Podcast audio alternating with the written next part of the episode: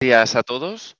Hoy en la sesión de formación continuada de diagnóstico y tratamiento nos acompaña el doctor Rafael Salvador, adjunto del Servicio de Génito Urinario del Hospital Clínic de Barcelona, que nos va a hablar sobre la recidiva local y el seguimiento en la vigilancia activa del cáncer de próstata. Recordemos a los espectadores que a lo largo de la presentación pueden hacer preguntas en el chat, las cuales se contestarán al final. Vamos a dar comienzo a la presentación. Buenos días, doctor Salvador. Buenos días, Ramón. Buenos días a todos y gracias por la invitación para hablar de este tema que, me interesa mucho, me, gusta además y me gusta explicarlo para intentar simplificar lo que a priori podría parecer un poco complicado, pero ya veremos que no, es tan complicado. Y empezaremos con un repaso rápido para situarnos. Mm, ya sabemos el papel que tiene la resonancia en el diagnóstico, ¿no? Tenemos, em, tenemos y sabemos y conocemos bien la anatomía y, en esta representación esquemática de lo que serían las zonas en la próstata de una próstata joven, pues sabemos cómo son, la zona periférica donde asienta la mayoría de lesiones, la zona central que en la gente mayor va desapareciendo porque crece la zona transicional y que son los pacientes que, que en realidad nos encontramos nosotros en el momento de hacer el diagnóstico. Esta es la, el esquema, pero ¿cómo lo vemos nosotros? Pues eh, lo vemos con secuencias morfológicas T2, en los cuales hay blancos y negros y grises y una zona transicional heterogénea, una zona periférica generalmente comprimida, mucho menor que cuando éramos más jóvenes, una zona central todavía menor. Y si esto es así como volvemos a la hora de hacer el diagnóstico, ¿qué nos vamos a encontrar cuando estemos ya valorando una posible recidiva local o, estemos haciendo el seguimiento? ¿no? Pues eh, si esta es la próstata eh, normal, pues radioterapia nos la vamos a encontrar con una pérdida de señal difusa, tanto de zonas periféricas como de zonas transicionales. Una homogeneidad tipo intensa en toda ella que, que, que, va a hacer que el T2, la verdad es que pierda valor diagnóstico. Si esto es después de una radioterapia, después de una prostatectomía radical, lo que nos vamos a encontrar es esto, es que no hay próstata, en teoría. De hecho, veremos, y esta es una, una pequeña vídeo de un paciente post eh, radical y vamos hacia craneal, sí que vemos aquí detrás las vesículas seminales, pero donde debería estar la próstata no hay próstata. Hay una anastomosis directa del cuello vesical, que sería esto, ya con la uretra, uretra eh, vulvar directamente, y ahí están anastomosis. Es ahí luego lo que tendremos que valorar más. Bien, tratamientos para el cáncer de próstata hay muchos, desde la vigilancia activa, que se ofrece a los pacientes de bajo riesgo, las técnicas quirúrgicas, básicamente la prostatectomía, la radioterapia, luego terapias focales, como mm, todavía un poco en fase de investigación, y luego hormonoterapia para pacientes ya en alto riesgo de, cáncer y de, y de, metástasis. Y por último tenemos también la conducta expectante, el no hacer nada. Pero nos vamos a centrar básicamente hoy en lo que en de las dos tipos de recidivas que puede haber después de un tratamiento en la local y la distancia no vamos a entrar en ella, la recidiva distancia. Bien. Antes lo que tendremos es una recidiva bioquímica. La recidiva bioquímica precede a la recidiva clínica. Es, un aumento del, del, PSA, esto es lo que define la recidiva bioquímica, y lo que debemos hacer primero es confirmar que realmente hay recidiva y que este PSA está en aumento y va aumentando. Por eso, el seguimiento que se hace de los pacientes tratados, ya sea por radioterapia o por prostatectomía radical, es un seguimiento clínico y luego con PSA, que se hace a los 3, 6 y 12 meses post-tratamiento y luego cada 6 meses los primeros 3 años para luego pasar a ser anual. Ojo, porque hay lesiones muy indiferenciadas que no expresan PSA. En estos pacientes el seguimiento no va a poder ser con PSA. ¿Qué sucede en la recidiva bioquímica tras una prostatectomía radical? Es decir, ya no debería haber próstata, aunque ah, en 20% de los casos aún aparece algo de vesículas seminales, como hemos visto en aquel caso. Bien, entre un 15 y 30% de los pacientes van a presentar recidiva bioquímica y de estos, 2-6% van a fallecer por cáncer de próstata. No toda recidiva bioquímica mm, lleva a, la, afortunadamente a, a la muerte por cáncer. En recidiva bioquímica, la mitad es por recidiva local y la otra es por recidiva a distancia con o sin recidiva local. El PSA tras una prostatectomía radical a las seis semanas, que es cuando el PSA circulante eh, ya, ya no existe, debería ser indetectable. Si se ha hecho una prostatectomía radical completa y no queda próstata y no había lesión a distancia, el PSA debería ser eh, nulo a, los, a las seis semanas, cero. De lo contrario, o bien queda tumor residual o hay alguna micrometástasis a distancia que no hemos sabido encontrar o que, no expresaba poco PSA y no había la sospecha, o bien queda algo de, próstata. En cualquier caso, lo que vamos a hacer es seguir este PSA y veremos que si hay una progresión rápida del PSA es porque había metástasis a distancia. Si la progresión del PSA es lenta, vamos a sospechar más un tumor residual o una recidiva local. La definición de recidiva bioquímica clásica era dos determinaciones consecutivas de PSA por encima de 0,2 nanogramos mililitros. bien ahora en las clínicas se habla de 0,4 o simplemente un aumento progresivo en determinaciones seguidas de, de PSA. Las pruebas de imagen las vamos a hacer después de una prostatectomía radical si estas van a significar un cambio en, el tratamiento, si con ellas eh, vamos a dirigir una biopsia y esta biopsia es necesaria para decidir que vamos a hacer un tratamiento de rescate de un tipo o de otro. Generalmente después de una prostatectomía radical, si hay eh, sospecha recidiva local únicamente, se suele hacer radioterapia de rescate sin la necesidad de una confirmación histológica. Por lo tanto, eh, clásicamente la reso en la recidiva local después de una prostatectomía radical se hacía o se hace poco. Eh, pero ya hemos dicho, la radioterapia necesita, eh, bueno, puede, centrarse hoy en día más en unas áreas concretas y, aumentar la intensidad y modularla en aquel foco que sospechemos que hay de recidiva local, por lo que sí que puede tener sentido hacer resonancia para dirigir mejor esta radioterapia de intensidad modulada. Recordemos que en 20% de los casos hay, remanente vesículas seminales, eso hay que tenerlo en cuenta a la hora de valorar la anatomía. Y las pruebas de imagen básicamente van a ser resonancia porque la ecografía transrectal, la sensibilidad para la detección de recibo local es muy baja. De hecho, la RESO para PSAs entre 0,8 y 1,9 nanogramos mililitros tiene sensibilidades buenas, correctas, pero estamos hablando de valores de 0,8 y hemos dicho que la reciba bioquímica se establecía en 0,2. La indicación para radioterapia sería a partir de 0,5 nanogramos mililitros. Y por debajo de 0,5, la verdad es que los resultados de la sensibilidad por resonancia mm, varían mucho. Hay series que reportan 84% de sensibilidad, que es, mm, que es francamente buena, pero hay otras o más realistas o con, con, mayores dificultades técnicas que reportan sensibilidades de únicamente del, del 13%. ¿Qué es lo que veremos después de una prostatectomía radical cuando estemos buscando reciba local? La reciba local se va a presentar como una lesión de morfología nodular. Lo más frecuente es que se sitúe en la anastomosis vesicouretral. Otros lugares donde pueden aparecer estas recidivas van a ser en retrovesical, por debajo del cuello por detrás del cuello vesical, entre el cuello vesical y, la pared anterior del recto, en los márgenes de resección anterior o lateral o en el lecho del conducto deferente. Y la vamos a ver básicamente con una captación nodular de contraste precoz. Y las, en estas las secuencias dinámicas son fundamentales en la valoración de la, de la próstata o la posible recidiva local tras una prostatectomía radical.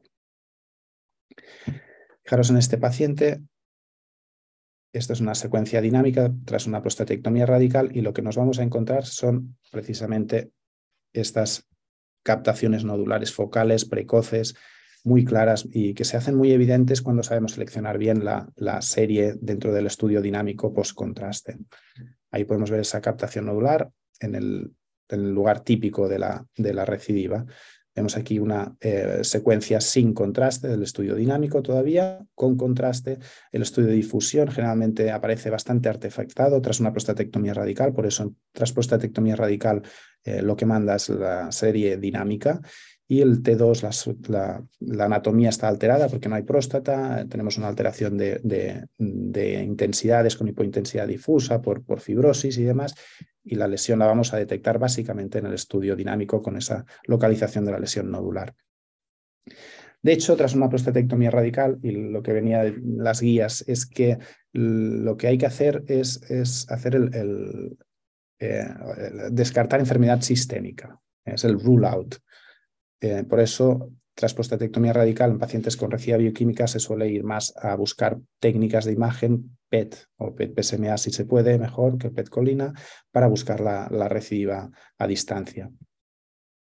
Pasamos ahora a, pacientes que han sido tratados con radioterapia. Tras radioterapia, el PSA desciende paulativamente, no desaparece como la prostatectomía radical, porque tenemos próstata, tenemos una próstata que hemos que hemos activado o que hemos eh, dañado y, mientras se, ha producido este daño y este daño se sigue produciendo tras la radioterapia durante un tiempo, el PSA veremos que va descendiendo hasta alcanzar lo que es lo que se conoce como el PSA nadir, que es el PSA más bajo que se alcanza después de una radioterapia. El PSA nadir puede llegar a alcanzarse hasta tres años por radioterapia y es de buen pronóstico cuando se alcanza por debajo de 0,5 nanogramos mililitro. La reciba bioquímica va a ser definida como el aumento del PSA 2 nanogramos, no 0,2, sino 2 nanogramos por encima de este PSA nadir. De nuevo, un doubling time que es más largo, pues va a sugerir recidiva local, cuando es más corto, pues va a sugerir eh, recidiva a distancia. Va a suceder lo mismo un poco con la hormonoterapia. Aquí, a diferencia de la prostatectomía radical, en radioterapia las biopsias son fundamentales porque vamos a hacer una eh, opción a una radioterapia de rescate muy focalizada o bien una terapia focal o incluso cirugía de rescate hacia la lesión. Y por eso se requiere una confirmación histológica. Y si se requiere una confirmación histológica hay que localizar la lesión y para eso la eco transrectal no es fiable y la resonancia tiene muy buenos resultados tanto en la guía como en la detección, la guía de la biopsia y, por tanto el tratamiento. El PET-TAC no es mala en la detección, sin embargo la resolución espacial no es la que tenemos con resonancia. ¿Qué veremos después de una radioterapia por resonancia? Una pérdida de señal de toda la glándula, de las vesículas seminales también. Un engrosamiento parietal podemos ver también como eh, efecto secundario tanto de la vejiga como del recto. Un aumento de señal de los músculos y de la médula ósea por el efecto de la radioterapia. Y si nos fijamos en las secuencias dinámicas, eh, deberíamos eh, esperar un poco a los tres meses porque eh, los tres primeros meses todavía hay reacción inflamatoria inicial y puede dar unos falsos positivos. Y en la zona transicional un poco la valoración siempre es más equívoca. Tras la reciba bioquímica tras radioterapia, el objetivo básicamente es hacer el ruling y es descartar una recidiva local. Luego tendríamos de opciones terapéuticas la braquiterapia, en las que se introducen unas semillas eh, por vía transperineal.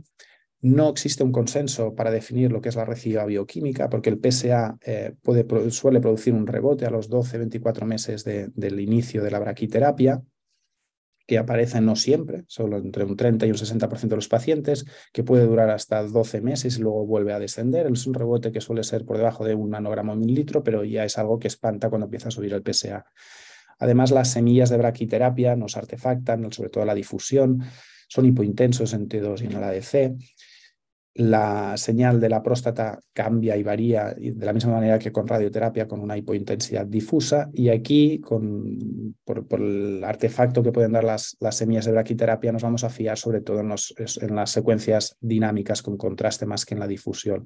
De la misma manera que en la prostatectomía radical, el estudio dinámico con contraste pues es superior a la difusión y nos va, nos va a ser más útil. Estamos en este caso de, una, eh, de un paciente que, que, había sido sometido a braquiterapia 10 años antes. Vamos un pequeño vídeo y veremos pues, estas, estas eh, semillas de braquiterapia, las identificamos bien en T2, nos artefactan la difusión. En este paciente la verdad es que el, el, el, artefacto era menor si nos fijamos en las secuencias de B alto y ADC. Y en el estudio dinámico la verdad es que no se detectaba, pero sí que se veía de manera más evidente este foco de restricción de difusión en el B alto que nos indicaba la, la recidiva local, que no es lo habitual verlo en difusión, sino en dinámico. Otras opciones terapéuticas son las terapias focales, la crioterapia, el, láser. Eh, hay poca experiencia en lo que es el seguimiento, hay no hay consenso ni para definir la recidiva bioquímica ni, ni cómo hacer el seguimiento de estos pacientes. La recidiva se suele producir en el lecho de la lesión primaria o bien en los bordes de la lesión tratada, veremos eh, una hipointensidad de, la zona tratada mm, y, luego la lesión con una hipointensidad un poco diferente que capta y que restringe, como toda lesión sospechosa.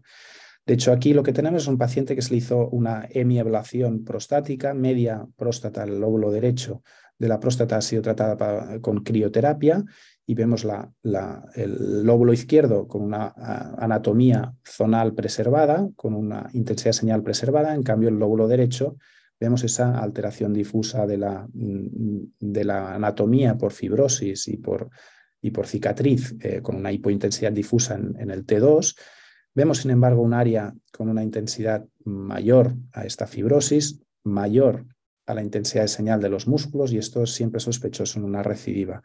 Si nos fijamos en el estudio dinámico y en el estudio de difusión, podremos identificar un área de sospecha de recidiva local, no tan evidente en el estudio dinámico, pero que en el estudio de difusión sí que nos lo permite detectar. Y como vemos, pues esta hipointensidad menor, hipointensa que el, músculo, con restricción y que capta. Y un poco ya eh, englobando, pues, ¿qué, dice la, última guideline de la Sociedad de la Asociación Europea de, Urólogos, pues que ante una posible recurrencia hay que realizar pruebas de imagen si éstas van a afectar el tratamiento. No tiene sentido eh, hacer imagen de todos, sino que debemos hacerlas y las vamos a hacer sobre todo con resonancia para reciba local, eh, si con esta resonancia vamos a, puede influir en el manejo del paciente.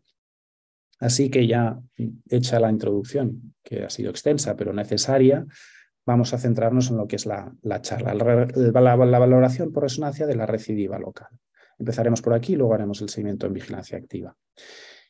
Bien, para simplificarlo todo, el año pasado publicó eh, un consenso internacional lo que sería el, el, el, PIRATS de la valoración de la recidiva local, el PIR, Prostate Imaging eh, Recurrence Reporting, o si, nos lo queremos hacer más nuestro, el riesgo de recidiva, RR, el PIR.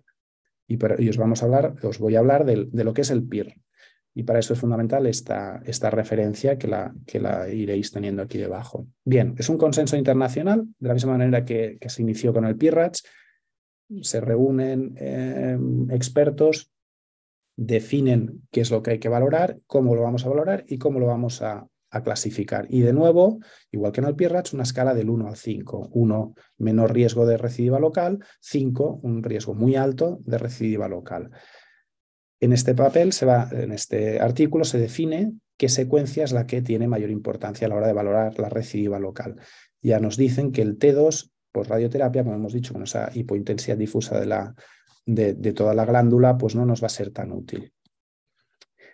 Y se centra básicamente en la radioterapia porque era en la resonancia, después de la radioterapia tenía mayor importancia, porque después de prostatectomía radical hemos dicho que no era necesaria la confirmación histológica para luego hacer el tratamiento, con lo cual no era tan necesaria hacer la resonancia. Vamos a empezar con lo que es en la radioterapia. Y en la radioterapia podemos basar el PIR en la secuencia de difusión o en la secuencia de dinámica, eh, en el que tenga mayor diagnóstico de sospecha. De manera que va a definir de, la de escala de 1 al 5 y la otra secuencia, si hemos fijado en, difusión, puede hacer que un 4 pase a 5 si ambas coinciden. Y ahora lo veremos un poco. Eh, o sea que tanto el dinámico como el estudio de difusión nos van a servir para valorar eh, la recidiva local tras radioterapia. Entonces, ¿cómo, ¿cómo se definen las categorías? Pues en la categoría 1 no hay riesgo, en realidad no vemos nada, nada de particular en este esquema, que es del artículo, en, línea discontinua vemos la localización de lo que era la lesión primaria tratada. Si la conocemos, pues sería allí. ¿no? Entonces, la categoría 1 nos dice que no, no vemos nada. La categoría 2, pues bueno, algo, ¿no? Una captación sugestiva de prostatitis triangular o una captación tardía, heterogénea en, en la zona transicional nada de particular, nada que nos, que nos genere en realidad, si tenemos experiencia, sospecha. La categoría 3 es aquella que dice, hay algo, pero no acaba de ser concluyente, porque o bien brilla en difusión en el B alto, pero no es negro en ADC, o es negro en ADC, pero no brilla en el B alto, o es una captación focal, pero tardía, no es precoz, que es lo típico de la reciba local. Es un sí, pero no. La categoría 4 es cuando hay una lesión claramente sospechosa que restringe y es hiperintensa en B alto y negra en el ADC, ambas, o bien es una captación focal nodular precoz en el estudio dinámico. Y el 5, el 4 sería para estas lesiones de, claras de recidiva, pero que no coinciden con el lugar donde se situaba la lesión primaria o bien desconocemos dónde se situaba la lesión primaria, lo daremos de PIR 4, es decir, muy alta sospecha, pero no, recordamos o no está bien reportado dónde estaba la lesión primaria. Y el 5 es cuando tanto el estudio dinámico como el estudio de difusión coinciden en ser de alta sospecha. Si ambas coinciden, y como vemos aquí en el esquema, las dos son 4, pasamos a un PIR eh, global 5, o bien sabemos que es allí donde estaba la lesión primaria y podemos definir que es un PIR 5. Es decir, y repasando el artículo, PIR 3 nos dicen que es en difusión algo que brilla, es hiperintenso en el B alto o es negro en el ADC, pero no ambos, o es una captación focal pero tardía. PIR 4 es hiperintenso en B alto, negro en ADC y o captación focal precoz en algún punto que no coincide con la lesión primaria o bien desconocemos dónde estaba la lesión inicial primaria. PIR 5 cuando coincide dónde estaba la lesión primaria, en este caso esta es la lesión tratada, esto es post-tratamiento, en T2 vemos el cambio de, señal porque es radioterapia, foco de hiperintensidad en, en B alto, hipo en ADC y un foco de captación eh, focal precoz nodular sospechoso. Si coinciden ambas, no es necesario saber dónde estaba el primario porque ya sería un PIR 5. Este caso es un caso que tenemos de reciba bioquímica a los 5 años y veremos en la secuencia T2 pues esta eh, pérdida de señal difusa de toda la glándula, difícil de, poder decir alguna cosa. Si nos fijamos abajo en el estudio dinámico, y este es eh, en un solo corte a medida que va llegando el contraste, hemos visto que había una captación nodular. Si ahora regresamos a este eh, punto del tiempo en el que hay esta captación nodular precoz y nos movemos a través de toda la glándula, vemos que es una captación nodular precoz única, precoz en el sentido de que solo capta eso, no capta nada más en toda la glándula y que es sospechosa. Es un PIR 4 porque desconocemos dónde está la lesión primaria. Este otro caso de una recibida bioquímica a los 10 años de radioterapia, esta es la, esta es la lesión en, el 2011, hace 10, años antes de cuando se hizo el, estudio de la recidiva local, una lesión anterior, derecha, bien clara, con, con restricción y captación, y vemos en la actualidad, y tenemos aquí el, el estudio de difusión, estudio de difusión aquí, estudio dinámico, B alto, negro en ADC, en la misma localización donde estaba el primario, recordar con una captación nodular, lo damos de PIR 5. Este otro caso es una recidiva bioquímica a los nueve años de la radioterapia. Aquí lo que identificamos claramente es una captación focal eh, muy clara, en lo que sería antiguamente la zona periférica. En T2, pues incluso sí queda algo de imagen, que es hiperintenso en, el B alto, no es hipointenso en el AEC, sin embargo, un poco basamos la, en la, para ver la captación nodular en el estudio dinámico. Vemos ahí que es una captación nodular diferente a cualquier tipo de captación del resto de la glándula, muy evidente y, que en el estudio de difusión también identificamos en, la misma área, en el B alto, esa restricción de la difusión. Bien, en este caso le damos de PIR 4 porque eh, no tenemos en los dos la alta sospecha y desconocemos dónde estaba la lesión primaria. Ahora nos movemos a la prostatectomía radical. Hemos hablado de la radioterapia, tanto el dinámico como la difusión eh, tenían valor. Aquí, tras prostatectomía radical, manda el estudio dinámico. Y un poco para hacernos la idea, hay que pensar que cuando pues, manipulan los, los urólogos la próstata, pues a veces se dejan, eh, se dejan algún clip o alguna cosa y, eso nos puede artefactar la difusión. Es la manera de pensar qué secuencia manda tras una prostatectomía radical. Una prostatectomía radical manda el estudio dinámico porque no se verá afectado por los cambios postquirúrgicos. Así que eh, aquí tenemos pues, qué es lo que hay que valorar, que es el estudio dinámico, y el estudio de difusión nos puede ayudar a eh, hacer un upgrade del PIR definitivo si es con una sospecha superior a 4. Y para ser una sospecha igual o superior a 4, tiene que ser claramente patológica. Cuando tenemos esa captación, eh, esa sospecha alta por eh, difusión. Si estamos en un PIR 2 en el estudio dinámico, lo podemos pasar a 3 y si es 3 podemos pasarlo a 4. Entonces, hay que fijarse, hemos dicho en el estudio dinámico, vamos a ver cómo se valora el estudio eh, dinámico tras prostatectomía. En un PIR 2 sería una captación difusa, no focal, ¿De acuerdo? En el estudio de difusión, pues también pues una hiperintensidad difusa de alguna zona, pero no nodular y focal, y que no coincide entre en las dos secuencias. En las imágenes de B alto y B y en el ADC.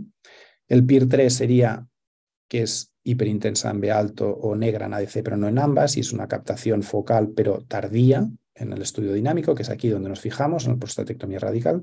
Captaciones tardías serían PIR 3, y luego captaciones focales precoces serían PIR 4, si coincide con el mismo sitio será 5, si no sabemos dónde estaba la lesión primaria o no coincide con la localización de la lesión primaria, es un PIR 4, lo mismo con la difusión. B alta brilla, negro en ADC. Bien, este es un caso de una prostatectomía radical. Aquí tenemos eh, el estudio, la imagen en ADC, B alto y el estudio dinámico en ambas, en ambas eh, secuencias funcionales tenemos pues, eh, que coinciden en, lo que sería la captación focal, que es la que manda en el estudio dinámico, esta captación focal, donde se sitúa, pues, donde es más frecuente, en, la anastomosis vesicouretral, en este caso en la porción posterior derecha del cuello vesical nuevo.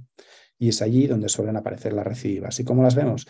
Pues en T2, como esta intensidad de partes blandas superior a la intensidad de señal de, las, de los músculos, que restringe y se ve hiperintenso en B, alto y, negro en ADC y que capta de manera característica, de manera precoz, en el estudio dinámico. PIR 5 pues será aquellos hallazgos que además coinciden con el foco de donde se situaba la lesión primaria, pese a que aquí ya no hay próstata. Entonces, un poco saber pues, que si en la lesión primaria era periférica posterolateral derecha o posteromedial, pues si se sitúa en, ese, en esa área, pues diríamos que es un PIR 5. Este es un caso de una recidiva bioquímica en un paciente que se había tratado con, con prostatectomía radical y radioterapia. Es un PET, eh, colina en el que vemos eh, captaciones nodulares correspondientes a adenopatías pélvicas y a nivel de la, de la, del lecho quirúrgico vemos el cuello vesical un poco abigarrado, si volvemos a subir y volvemos a bajar, se nos va hacia la derecha. Y además vemos una área de discreta captación del PET que valoraremos con resonancia. Y como tenemos la resonancia, valoramos el B alto y vemos que a ese nivel, por delante del recto y por detrás del cuello vesical, tenemos una hiperintensidad en el B alto y en el estudio dinámico con contraste, en la secuencia de mayor captación precoz, vemos que además también capta aquí a este nivel. Así que tenemos un cuello que era un poco alterado por esta alteración anatómica este, de este paciente en particular, que tenía un cuello que se nos iba hacia la izquierda, pero una intensidad de señal de partes blandas donde no toca, entre el recto y el y la anastomosis con una intensidad de señal superior al músculo que restringe y que capta de manera eh, focal y precoz. Es, eh, en este caso, como desconocemos dónde estaba la lesión primaria, pues lo dimos de, de PIR 4. Y este otro paciente de 81 años con una, una prostatectomía radical hace 24 años, es decir, en sus 50 y largos, que presenta un PSA de 4,6 con un tacto rectal sospechoso, intensidad de señal de partes blandas eh, superior al músculo, que restringe es hiperintenso en B alto, negro en ADC y captación focal, un PIR 5, PIR 4, perdón. ¿Y qué hacemos sabiendo ya, bueno, teniendo eh, este PIR? Pues en realidad cuando tenemos un PIR de 1 o 2, pues podríamos decir que por imagen no hay recurrencia local. Si hay sospecha después de una radioterapia, y, pues se buscará la recidiva sistémica, ya sea con PSMA, PET-PSMA o PET-TAC. Si es una prostatectomía radical, se podría hacer radioterapia de rescate, aún con resonancia negativa, porque tampoco no es necesaria la confirmación histológica. Después de una radioterapia, cualquier PIR sospechoso, y hablamos de entre 3 y 5, pues debería biopsiarse. Y después de una prostatectomía radical, si es clara, 4 o 5, pues habría que hacer la radioterapia de rescate y quizás un restadiaje. Y en, PIR 3, pues habría que recurrir a técnicas de medicina nuclear o bien biopsiar eh, para ver si realmente hay, lesión. Eh, comentar simplemente que el PIR no sería aplicable tras terapia focal, o al menos no existe un consenso para hacerlo, que esto está pendiente de validar. No, se, publicó el año pasado y, lo que sí que se anima es a, que todo el mundo lo utilice y que, igual que con el PIRATS, pues se universalice y que todo el mundo hable el mismo idioma. Y en un futuro, pues ya veremos eh, qué utilidad puede tener la prueba híbrida ¿no? con PSMA. Y ahora ya, y para finalizar, vamos a hablar eh, cinco minutos de lo que sería el seguimiento en vigilancia activa. Tenemos el PIR para la recidiva local. En vigilancia activa, ¿en qué consiste? ¿no? La vigilancia activa, a diferencia del watchful waiting o la conducta expectante, eh, la vigilancia activa es, es, una opción con intención curativa. Son pacientes de muy bajo riesgo que tienen una biopsia positiva con un Gleason 6 y SUB1, con poco PSA, poca sospecha de, ser, de tener enfermedad a distancia, en el que tienen una expectativa de vida superior a 10 años y en los que vamos a intentar que el cáncer de próstata diagnosticado no acabe con él, pero evitando un tratamiento precoz y evitando los eh, efectos secundarios de una prostatectomía radical o de una radioterapia.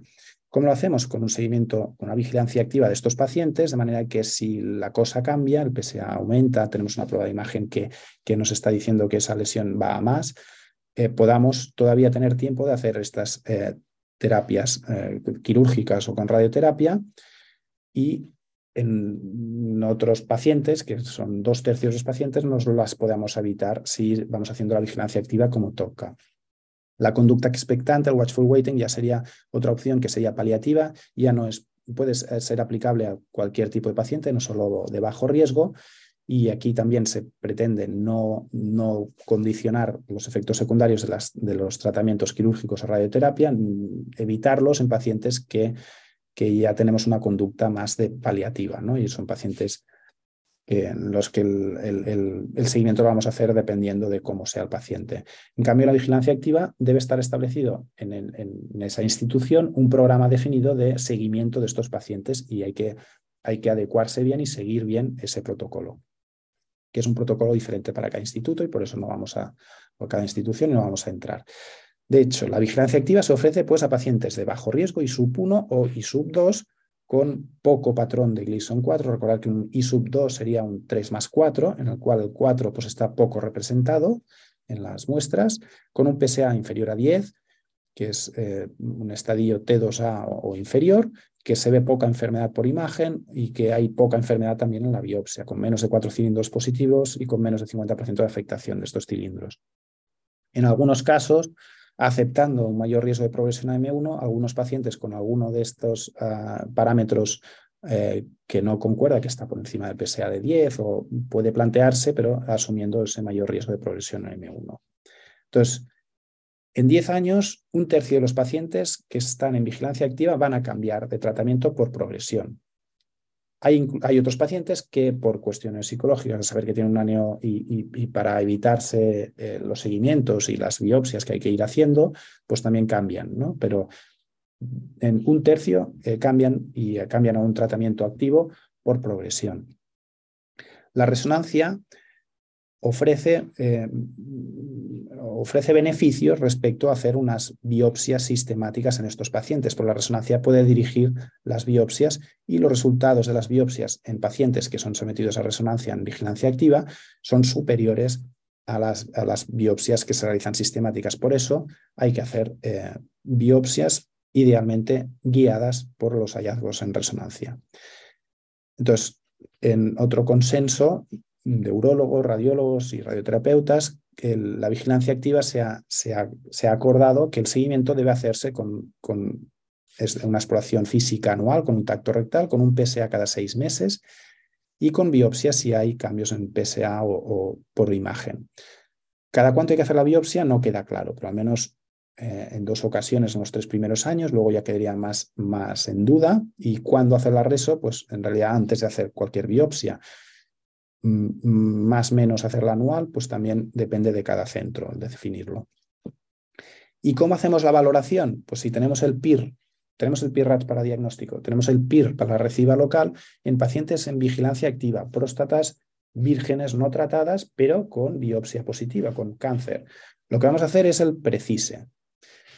PRECISE, otro vocablo nuevo, otra categoría de 1 a 5, básicamente, y, el CISE eh, define qué es lo que hace el PRECISE, es una evaluación de los cambios, eh, eh, de los cambios en el tiempo. Es el Change in, Sequential Evaluation.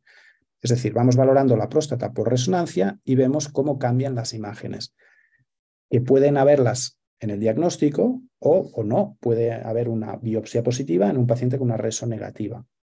Haremos resonancias comparándolas siempre con las previas. Aquí lo que hay es un una valoración de la resonancia actual con respecto a lo que veíamos en la previa. De manera que de una escala del 1 al 5 tendremos que 3 en su posición intermedia es que no hay cambios por imagen con respecto al estudio previo.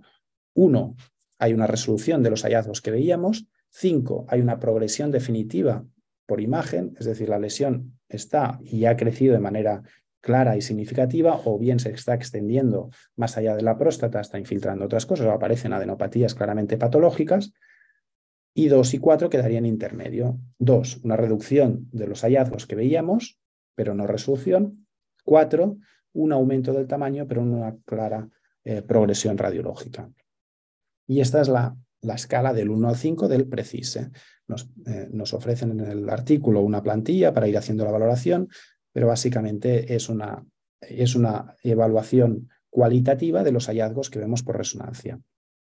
De manera que el objetivo de esta, de esta escala precise es que con, con un valor de precise de 1 al 3 y una cinética de PSA estable, podríamos llegar a que estos pacientes se ahorren la biopsia, que es en realidad estamos en una vigilancia activa para intentar minimizar eh, intervencionismo o sobre tratamiento, pero también sobre diagnóstico de estos pacientes. Pues bien, con una prueba de imagen en la que no hay cambios y que en una PSA estable, pues la teoría o el objetivo de esta evaluación sería llegar a evitar las biopsias en estos pacientes. Eh, este perdón, puedo interrumpir, pero nos quedan 10 minutos para la sesión. enseguida acabo. En un solo centro. Gracias perdón, ¿eh? lo que nos viene en, las primeras valoraciones de, de estudios que se han hecho con Precise tienen un alto valor predictivo negativo y esto es bueno, y con un Precise 4.5 habría que rebiopsiar o, hacer un seguimiento. Tres casos que muestro y acabamos. Diagnóstico, lesión anterior, clara, la resonancia a los seis meses, no hay variación para esta primer, mm, primera valoración del paciente en vigilancia activa, Precise 3. Este otro caso, con una lesión eh, posteromedial que aumenta de tamaño y, de conspicuidad en, el seguimiento, sería un Precise 4. Este otro paciente en el que teníamos esta lesión aquí apenas evidente, pero que ahora nos aparece más clara en el T2 y que restringe ahora en difusión, Precise 4. No es una, mm, se va más allá, sino simplemente ahora la vemos mejor, Precise 4. O este otro paciente con una lesión periférica postapical eh, izquierda, con restricción, con captación, una lesión PIRATS 4 eh, clara, que en la valoración a los, a, los 12 meses eh, ha aumentado, le damos de Precise 4, se biopsia y nos aparece prostatitis y una biopsia negativa para cáncer, que había sido positiva, un Gleason 6 en el diagnóstico. Sin embargo, pues el Precise es 4 y seguimos en vigilancia activa mayor aumento de la lesión, mayor, eh, no restricción, pero sí tamaño de la lesión y de la captación, sigue siendo en Precise 4 aquí la nueva biopsia, sí que hay un upgrade y este paciente va a tener que cambiar de tratamiento. Conclusiones. Recidiva local. La resonancia sí va a modificar el manejo, si no, no tiene sentido. Pero si la vamos a hacer, hay que hacer una valoración con PIR. Si es post-radioterapia, nos, nos fijaremos en el dinámico y en la difusión. Si es prostatectomía radical, simplemente en el dinámico. Y en la vigilancia activa utilizaremos la valoración precise, que es la resonancia, con una valoración secuencial comparando eh, los cambios en la lesión con respecto a estudios previos. Siento haberme demorado un par de minutos, pero creo que era importante acabarlo. Y aquí estoy dispuesto para, para resolver dudas o preguntas. Genial. Muchas gracias por esta presentación muy esquemática y yo creo que ha aclarado muchos conceptos para la gente que se dedica en este mundo. Y ya han aparecido algunas preguntas. Eh, aquí nos preguntan, en los casos de prostatectomía radical, ¿el estudio dinámico lo haces sin supresión de grasa? ¿Esto no dificulta la detección de pequeños focos de realce? De hecho, es, con saturación grasa. Igual no se ve tan claro, o la saturación no ha sido tan claro, pero eh, se hace con saturación grasa. Pero lo que es la, captación nodular de la recidiva local la vas a ver, sin, sin y con saturación grasa, porque es una captación nodular clara, precoz, que, que llama la atención. Es sencillo de ver, no es complicado. Tenemos una segunda pregunta que nos pregunta si tiene alguna utilidad clínica la valoración cuantitativa con curvas de realce en el estudio dinámico para valorar la recidiva local. Em, bueno, como hemos comentado, e, e, es, tan evidente que, la valoración se hace cualitativa. Es decir, aparece una captación cuando el resto de la glándula no hay ningún tipo de captación. Y por eso es necesario que sí que el estudio dinámico tenga una resolución temporal baja, por debajo de los 10 segundos, para poder definir esta, estas, este punto temporal o estos dos puntos temporales en los cuales está captando la recidiva y no está captando eh, restos glandulares. Generalmente la captación es, es, escasa, prácticamente nula, después de una radioterapia si ha sido intensa, pero pueden haber áreas, sobre todo transicionales, que capten. Pero la recidiva la vamos a ver como una captación nodular eh, precoz y evidente y como hemos visto en algún caso, en el que solo captaba ese nódulo y, con una valoración cualitativa visual, eh, yo creo que es suficiente. No es necesario recurrir a, estudios cuantitativos. Genial. Un poco la idea sería mantenerlo simple. ¿eh? Tampoco son tantos casos y, realmente es, más sencillo de lo que parece. Y perfecto, muy bien, muchas gracias. Eh, y hoy nos acompaña también el doctor Carlos Nicolau como experto eh, doctor, si tenías alguna em, algún comentario sobre este caso, alguna otra aportación. No, comentar eh, simplemente que a veces eh, es difícil el, valorar las captaciones al lado, bueno, diríamos periuretrales, ¿no? que es la zona donde suele haber recidiva, porque a veces hay cambios inflamatorios y, y podemos tener algún problema en eso. Pero por lo demás todo, todo ok. Genial. Y como últimos minutos que nos quedan en la sesión de hoy, tenemos unos últimos comentarios, una cluenda del doctor Víctor Pineda. Gracias Ramón y gracias Carlos por vuestra aportación. Y bueno, para acabar yo sobre todo quería felicitar a Rafa por la excelente presentación. Ha sido impresionante la cantidad de información que nos, han dado, que nos has dado. Realmente es un tema... igual daba para dos sesiones, pero...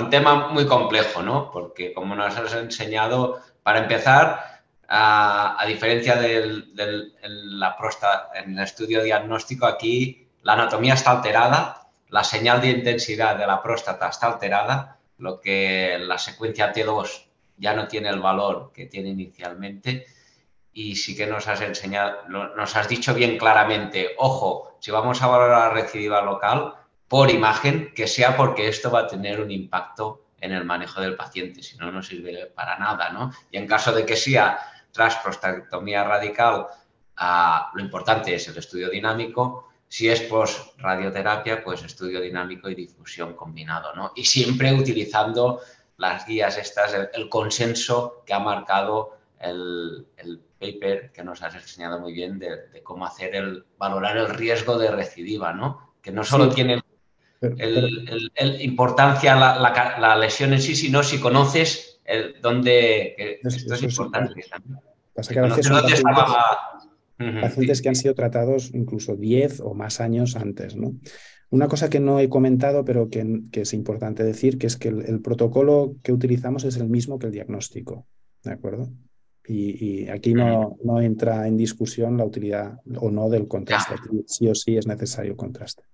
Pero en el diagnóstico no utilizáis siempre el contraste, entiendo, ¿no? Bueno, hay la polémica, la discusión de hacer una biparamétrica versus una multiparamétrica, que no vamos a entrar. Sería otra sesión, ¿no? Ya, una o dos sesiones más. Muy bien. Carlos, no sé si querías añadir algo. No, nada. Ha quedado muy, muy bien realmente. no, tengo nada que añadir. Pues muy bien, pues ah, felicitarte de nuevo, Rafa, ha sido espectacular la sesión y invitaros ya a todos a la siguiente sesión de la plataforma y que paséis todos un buen día. Muchas gracias, hasta luego. Gracias. Gracias. Hasta luego.